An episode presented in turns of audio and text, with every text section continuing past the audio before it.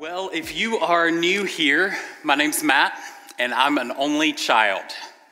If you're not new here, you did not need that word of introduction to know that I'm an only child. If there's a personality, if there was an Enneagram number ten for only children, I would be the profile. I fit every stereotype and caricature that comes along with being an only child. So now, as uh, one who's been married to Um, not an Enneagram number ten, only child, uh, and now has five children, there's been a bit of a learning curve that's come with the last seventeen or eighteen years.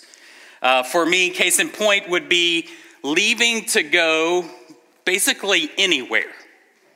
Uh, as a child, that was a, a bit of an easy undertaking. Now it seems like the work to get us moving from one place to the next always takes levels of complexity that I don't imagine, particularly if we're going anywhere for a lengthy period of time, like a week-long vacation. The work starts multiple weeks in advance with to-do lists and things to pack and uh, to ensure that everyone has the right things in the car at the right time. And then the moment of leaving, it gets crazy. We wake up and scurry around the house to round up all the things and get them in the Honda Odyssey in time to head in the right direction. And after a couple of hours of scurrying, there's that moment when all seven of us hit the seat and look at one another and say, "We've done it.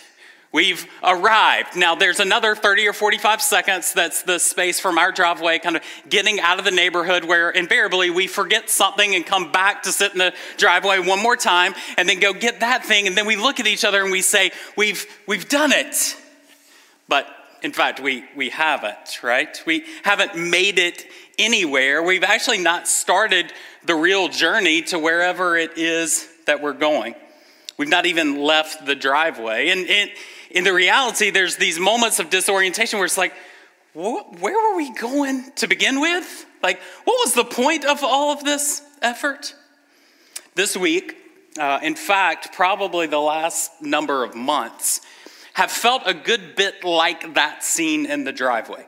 There's been no shortage of frantic activity in our world. Wide range of significant issues, race relations, politics, and pandemics, to name a few. And in that upheaval, it's easy for us to get a bit disoriented, to lose sight of where, in fact, we're supposed to be heading. So today's question, the question I want to hover over this morning's reflections from the scriptures is, what's our, what's our mission? Where are we, where are we going? And to ask it more precisely, the question, what's your mission? Like what, what, what's driving you? What's the destination out of the driveway for you? Now, the motive behind the question, framed negatively, is this. If we're on the wrong mission, it doesn't matter if we get where we're going. Or the motive behind the question, framed a bit more positively. If we're on the right mission, then we're going to be less captivated by the world's detours. Okay? So the mission matters. I want to anchor our conversation this morning in the opening chapter of the book of Acts for a couple of uh, reasons. So you can turn there, Acts chapter one. A couple of reasons to anchor uh, our conversation, answer that question, what's our, what's our mission, what's your mission uh, here? Uh, first would be, we, we try to begin, kind of have a rhythm of first of the year, pressing pause wherever we are in our teaching series uh, to do a bit of reflection on what's the mission of the church, where are we heading, what, what makes our church, what defines us, what are our values. Uh, for all of us, it's easy to get disoriented, so we want to come back kind of at the beginning of each year to say, what's the purpose of all of this? But then rooting the conversation in Acts one makes sense because uh, we've been considering uh, Luke one and two, and as I mentioned last week, there There are some unique and interesting parallels in, in my understanding of Luke one and two and Acts one and two, as we have the same author describing in one place the birth narrative of Jesus, and in Acts one and two, the birth narrative of the church. I'll try to show you a little bit more of what, uh, what I mean as these weeks progress, but let's begin reading in uh, Acts one, verse one. Uh, I wrote the, the first narrative, this is Luke writing, I wrote the first narrative describing the book of Luke that we've been considering.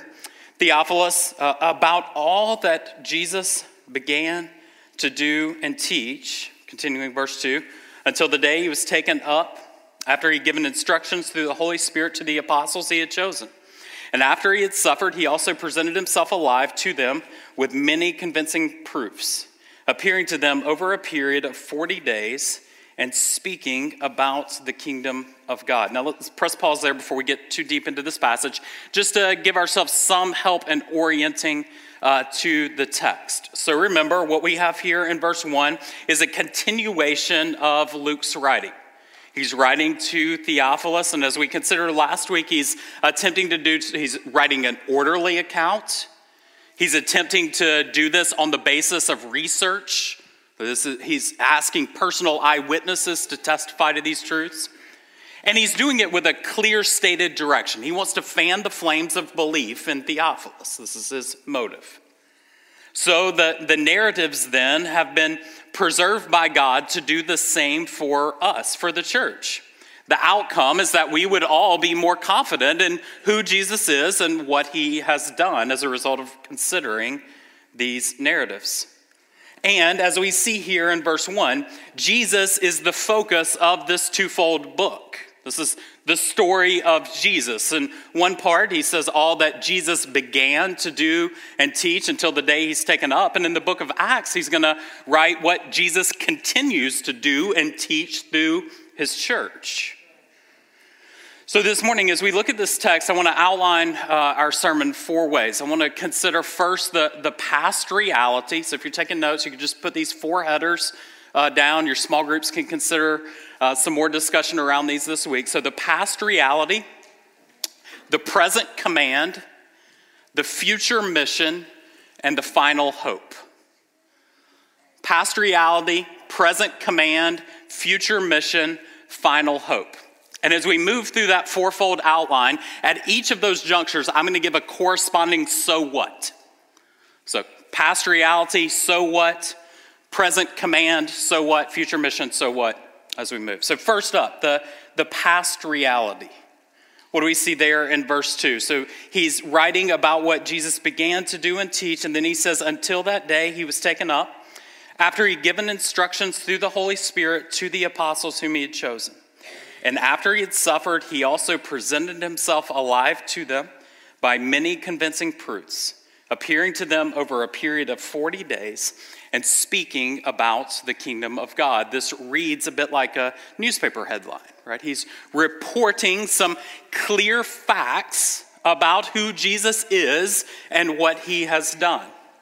These are bold claims that are going to frame what uh, the Apostle Paul is later going to describe as the, the realities that are of first importance, the, the gospel message. I'll read from First Corinthians fifteen, uh, verses one through eight, where the Apostle Paul is going to say, hey, what's really like the, the high water mark or the first importance? What are the truth claims that matter most? This is the way Paul writes that. I want to make it clear to you, brothers and sisters, the gospel I preached to you, you'd received, on which you stand, and by which you are being saved, if you hold to the message I preached to you, unless you believed in vain. For I passed on to you as of most importance what I also received. And then he defines what is of first importance. Christ died for our sins according to the scriptures. He was buried and he was raised on the third day according to the scriptures, and that he appeared to Cephas and to the twelve, and then he appeared to over five hundred brothers and sisters at one time. Most of them are still alive, but some have fallen asleep. And then he appeared to James and then to the apostles, and last of all, as one born at the wrong time, he appeared also to me. So what does Paul say is of first importance? That Christ is the Messiah, that he has come, that he has died, and each of these being according to the scriptures, that he has been victoriously raised, and that that reality has been validated by his appearance to many. This, in many ways, is synonymous with what Luke is doing in these starting verses. He's saying there is truth about who Jesus is and what he has done. And in this first narrative, I've been attempting to validate those claims. All that Jesus did and taught. Him being the promised Messiah, come to save God's people from their sins. All that Jesus did, his sacrificial death and victorious resurrection, accomplishing the salvation for his people. And then his appearance over the course of forty days, continuing to teach them about the message that he'd been given all along, this message about the kingdom of God.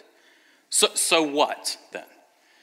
So why does this matter? Well, it matters, this past reality matters because our mission, our movement out of the driveway is compelled by the truth about Jesus Christ. Our mission is compelled by truth claims about Jesus. The message of Christianity and the mess, the mission then of a Christian and of the church hinge on, based on the truthfulness of who Jesus is. We're not given a philosophical text or a religious pamphlet that's ours to interpret. Rather, God sent a person, his son, who taught sinners how they could be reconciled to him, how sin could be forgiven.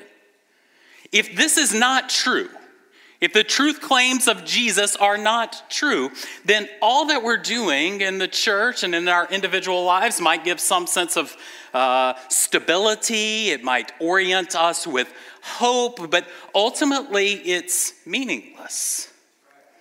But if it's true, if Jesus is who he says he is and did what he said he would do, then whatever mission, whatever commands that God gives, we'd be wise to heed. Uh, if these things are true, we, we should listen to what this guy says has to say and orient our lives to the mission that he presses us on. This calls to mind perhaps C S Lewis's fa- uh, most famous paragraph, which is saying something. C S Lewis has a few famous paragraphs. In Mere Christianity, he writes, "I'm trying here to prevent anyone from saying the really foolish things that people often say about Jesus. I'm ready to accept Jesus as a great moral teacher, but I don't accept his claims to be God. That is one thing we must not say. A man who was merely a man and said the sort of things Jesus said would not be a great moral teacher. He would either be a lunatic on the level of a man who said he was a poached egg, or else he would be the devil of hell. You must make the choice. Either this man was and is the Son of God, or else a madman or something worse. You can shut him up for a fool, you can spit at him and kill him as a demon, or you can fall at his feet and call him the Lord and God. But let us not come with any of the patronizing nonsense about him being a great human teacher. He has not left that open for us. He did not intend to." So, he is God.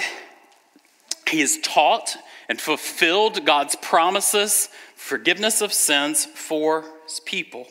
And as such, he has rightful authority to compel us to leave the driveway in some significant ways. So what did he command? What's the present command? Idea number two, present command. Past reality, Jesus is who he says he is. Present command, verse four.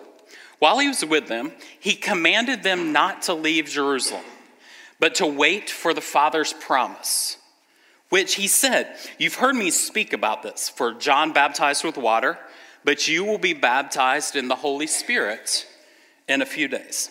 So what's the present command in Acts one? It's to wait for the Father's promise.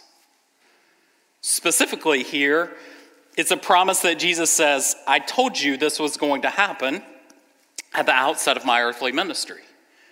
When interaction with John the Baptist makes this claim, "John's baptizing you in this way, but there's a day coming when I'm going to send my Holy Spirit to my people." He would immerse his followers in his spirit. You can imagine the impulse to act for these first followers, right? Their leader had just been uh, mercilessly killed. They'd seen his miraculous activity. They'd heard the clear message of the availability of God's kingdom. And now he was dead. He'd entrusted with them with mission. There was clear things to do. Imagine if this kind of folly had happened in our day, the social media outcry. And not to mention, uh, waiting around in Jerusalem uh, doesn't seem like the safest bet for these guys. Uh, after all, their, their leader had just been brutally murdered there. Uh, they'd done that to Jesus, and surely his disciples would be set up for harm. Far better to leave town, to hide out, to protect themselves, to do anything but wait. But Jesus knew they needed something. They needed something to get out of the driveway, and it was power. They lacked the power to do it. They had the truth claims, but they didn't have the power at this point. To go at it alone was a plan for destruction. If they didn't have the power, they couldn't be the witnesses that he's going to command them to be following. So he pledged, I'm going to send my power source, the Spirit. And this is going to give these sent ones the ability to do what Jesus entrusts them to do. Here again, we see also this string of promise fulfillment that Luke is tracing in these writings. He's saying, I'm getting ready to do something, and then coming in Acts two, he's going to fulfill that promise. Another way of validating what I'm saying is true.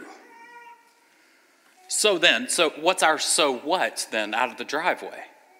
Well, our mission is compelled by the truth claims of Jesus, but our mission is propelled by the power of the Holy Spirit. It's compelled by truth claims about Jesus. It's propelled by the power of the Holy Spirit. Good news for all of us, uh, we're no longer waiting. We're a post-Acts two church. You read this passage last week from, first, uh, from Second Corinthians one. For every one of God's promises is yes in him.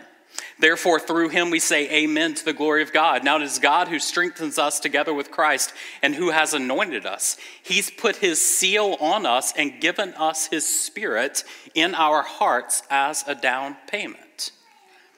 What that means then is all those who profess faith, all those who have come to Christ through repentance and belief, are sealed with the power of the Holy Spirit. Meaning then, we have all that we need to live out the mission that God has called us to. We're not waiting because we, we're given the power source upon our conversion. Let's say this morning that you commissioned me to spend the next six months hiking the Appalachian Trail. Uh, let's exclude the justified anger that my wife is going to express with me ditching the family for six months to go walk through the woods, right? But on a practical level, you would say, Matt, you don't strike me as one who's well-equipped for the mission. I've never done more than a ten-mile hike in my life. I'm a fairly astute glamper, but camping, particularly in a backpack, that's not something that I'm equipped for. Do I have the right equipment to make it? Even more, uh, I'd have objections about my ability. Can I do it? Do I care enough? And the answer would most assuredly be no. Far too often, the, the same is true for Christians when we talk about the Christian mission. Seemingly, the task put before us is given to the unique ones who have the proper equipment and the right background and the right skill set and drive. But the Bible does not present the Christian mission as an optional add-on for some.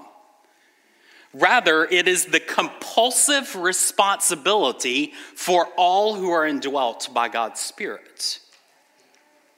The gifts and the comfort and the truth and the power that the Spirit brings is sufficient for the work that God puts before us.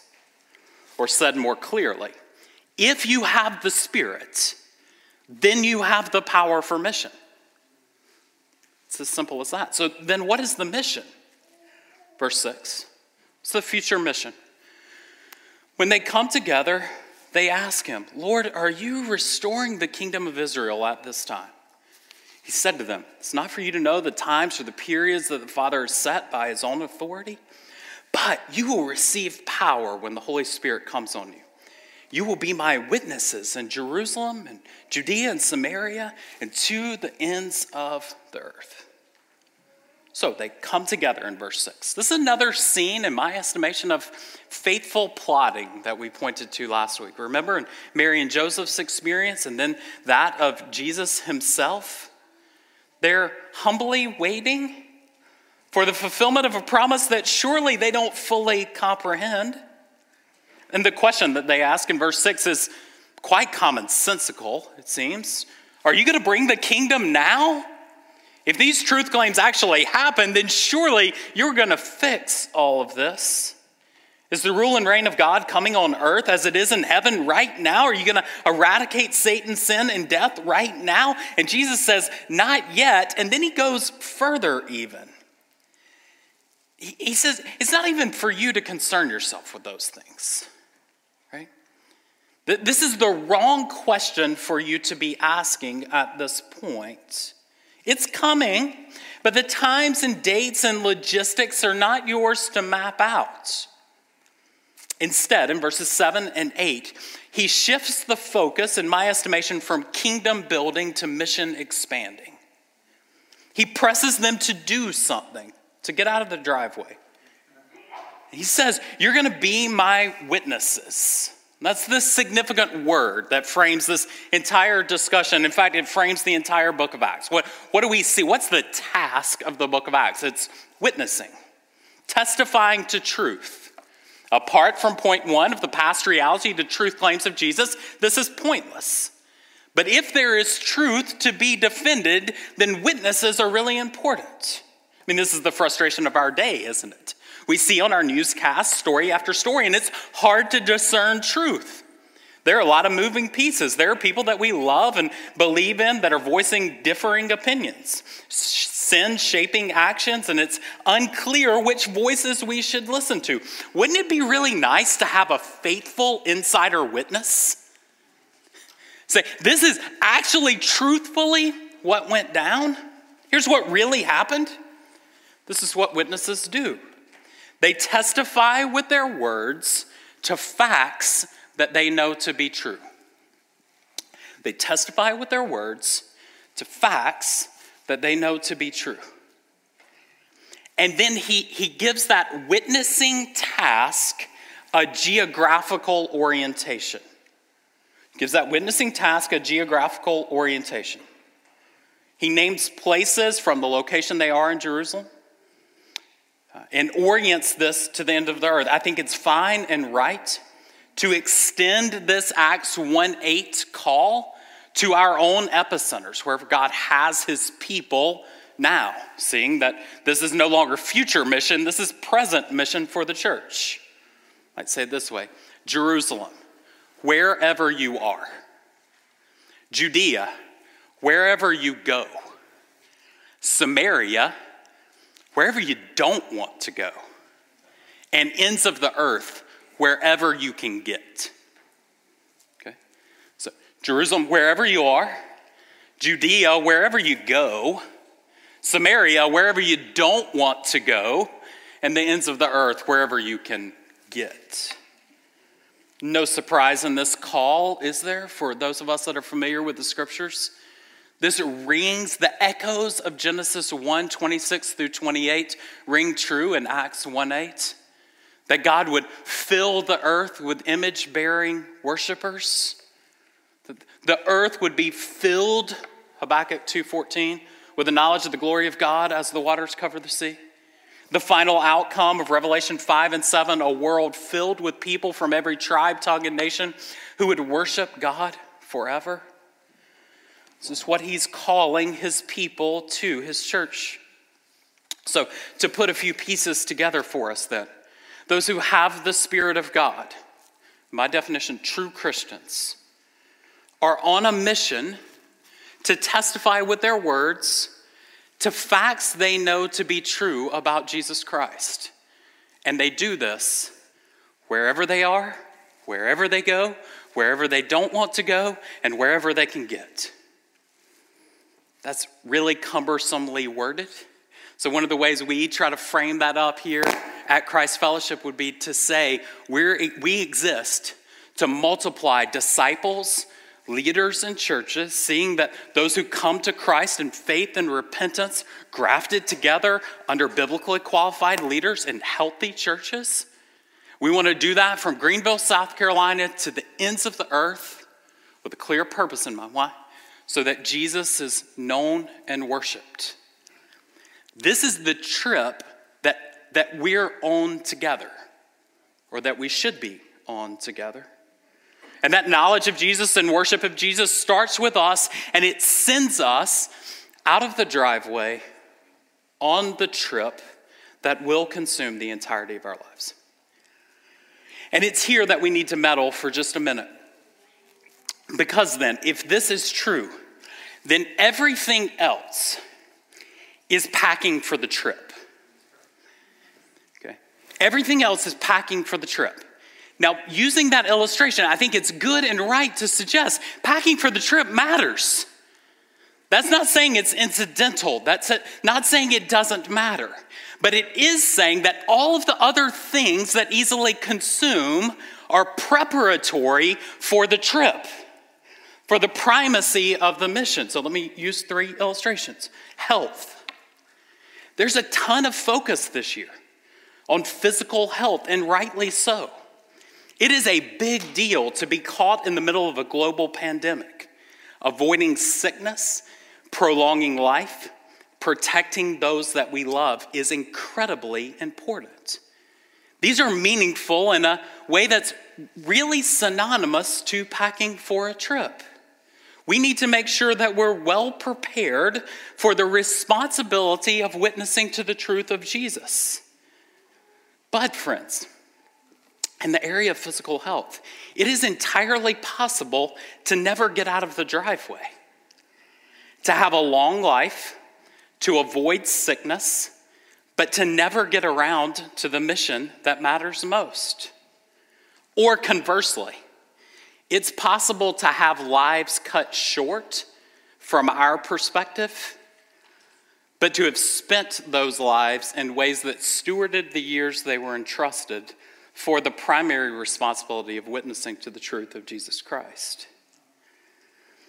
You can be right about mask wearing or non-mask wearing, vaccines or lack thereof, and do so in a way that facilitates mission or hinders mission.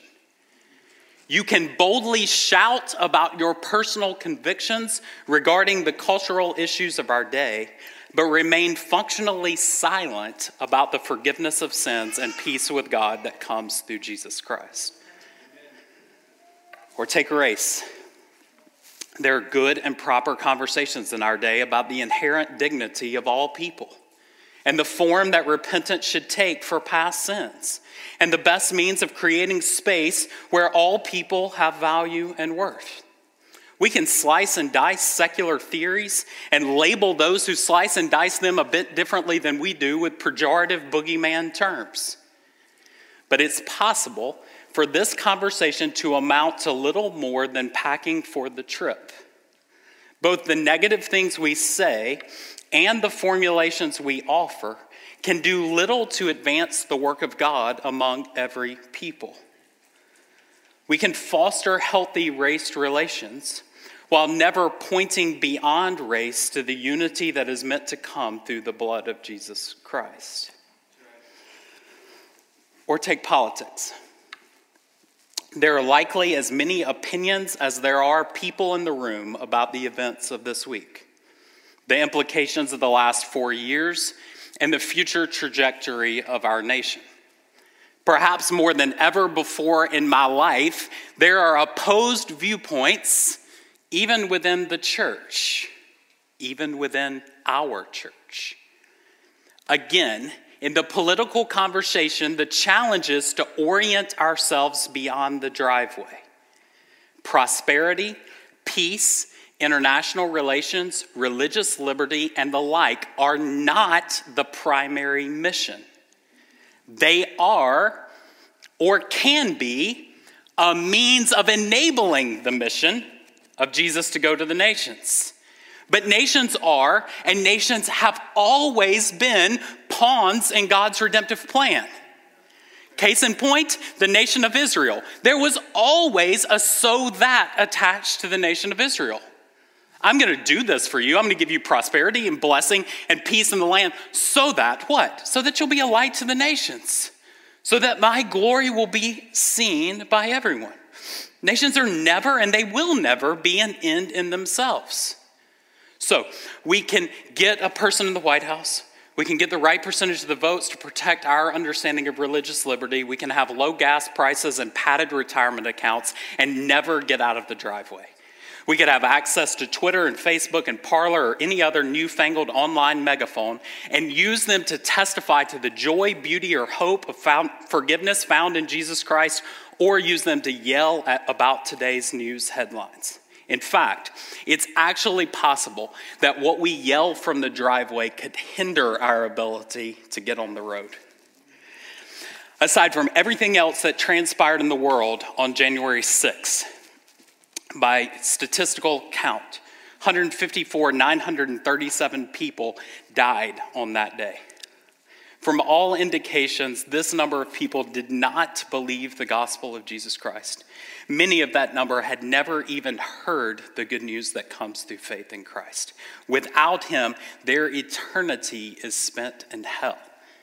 Is it more important for you to yell in the driveway about truth claims that you may or may not know about what transpired on that day, or to orient yourself beyond the driveway to the mission of seeing to it that everyone everywhere has an opportunity to know and worship Jesus Christ? Might we use whatever good and prosperity and peace comes to our nation as a means of seeing to it that the nations hear and respond to Jesus? Lastly, the final hope. What's the final hope of this passage? Verse nine. After he said this, he was taken up as they were watching. Cloud took them out of their sight.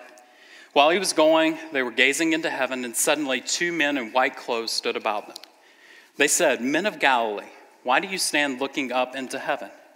This same Jesus who was taken up from you into heaven will come in the same way that you have seen him going into heaven."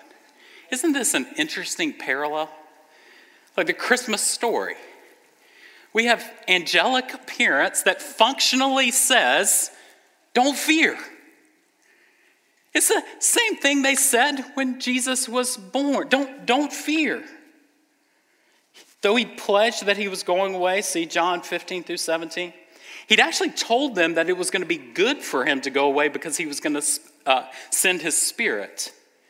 Imagine the fear that plagued these followers. He's gone.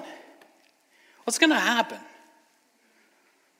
Can we do this? Will we do this? And the angel speaks to fear-stricken followers with promises of a second coming. Another day when God will invade this broken world. When he'll come again, and this time restore his kingdom fully and finally. So what does this, this then mean? So what's the so what? It means that our mission is joyful and hope-filled. It means that our mission is joyful and hope-filled. It means that we have something uh, to look forward to. We're compelled by the truth of Jesus. We're propelled by the power of the Spirit.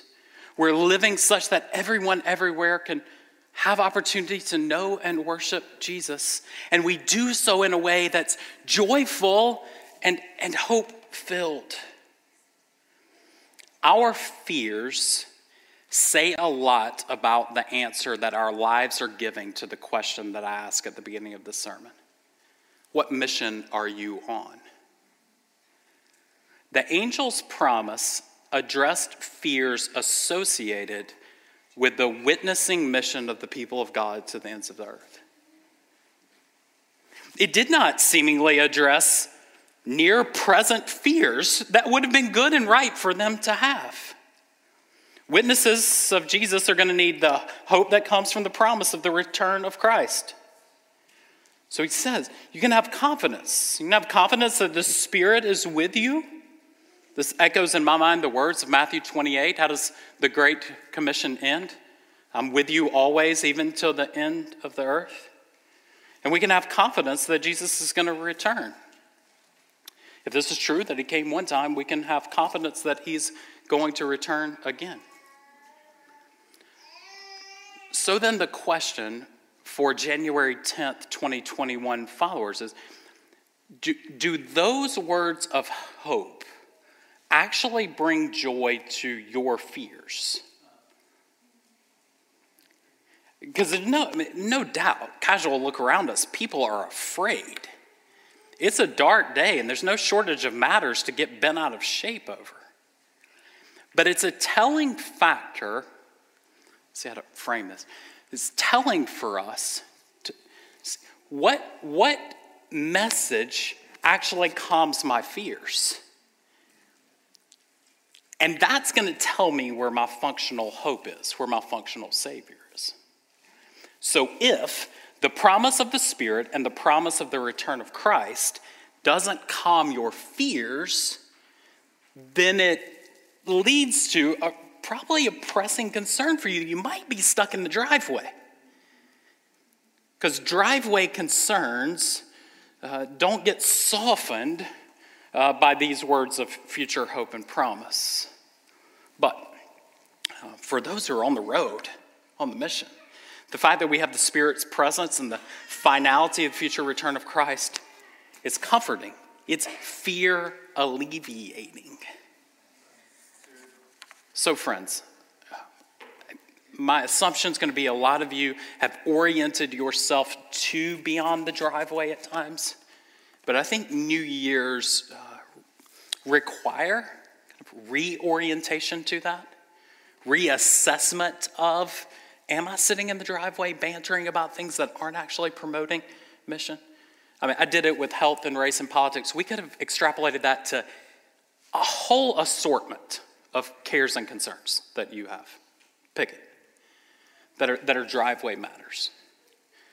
So let's take a minute, um, even, I mean, it's good for me as well, just to kind of still ourselves and reflect. Am I on the right trip? Am I concerned about the right things? Am I, am I using driveway conversations to get me on the road? What do I need to ask forgiveness for? And what do I need to ask the Spirit to help me grow in? And after a few minutes of silent reflection, I'll voice a prayer for us, and then we'll stand and sing to finish our service.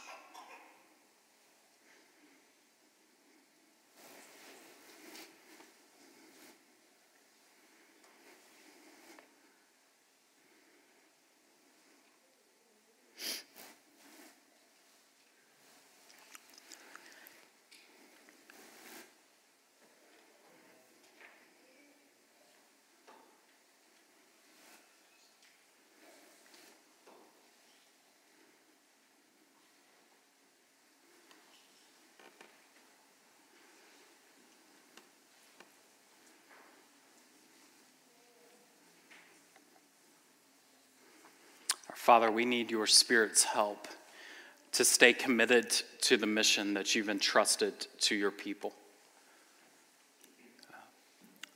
There's, there's a lot of packing to do in our day. A lot of concerns and lists and uh, voices that we feel compelled uh, to share and speak into.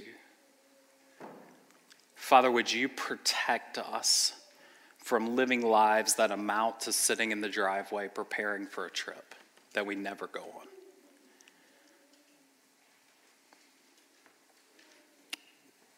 Would you, by, by your Spirit's power, give us the, the ability to rightly prioritize your mission to the ends of the earth?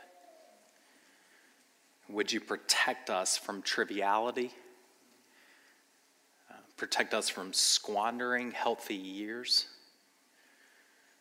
We, we know that as we read your scriptures, it's those with prosperity, those with blessing, that, that often are the most difficult to humble themselves, to embrace the kingdom, to be about the mission.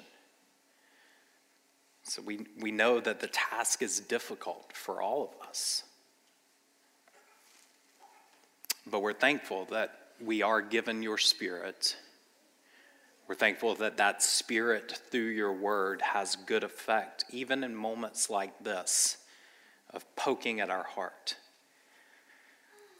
pointing us to something bigger than what's weighing heavy on us in this moment. We pray that whatever years you give us, whatever peace or lack thereof our nation experiences, whoever is in positions of power or whoever is not, whatever sources of conflict we face, we pray that your providential hand would use those to foster your mission, that Jesus would be known and worshiped around the world. And we pray that you would give us the wisdom to step into that mission uh, with the years that you've allotted to us. As we uh, orient our hearts to that task, would you use the songs that we sing, the words that we share together to, um, to give us firmer conviction on the truth of Jesus and the necessity of the mission? And then would you fling us wherever you want to for that work? We ask that for Jesus' sake. Amen. Amen.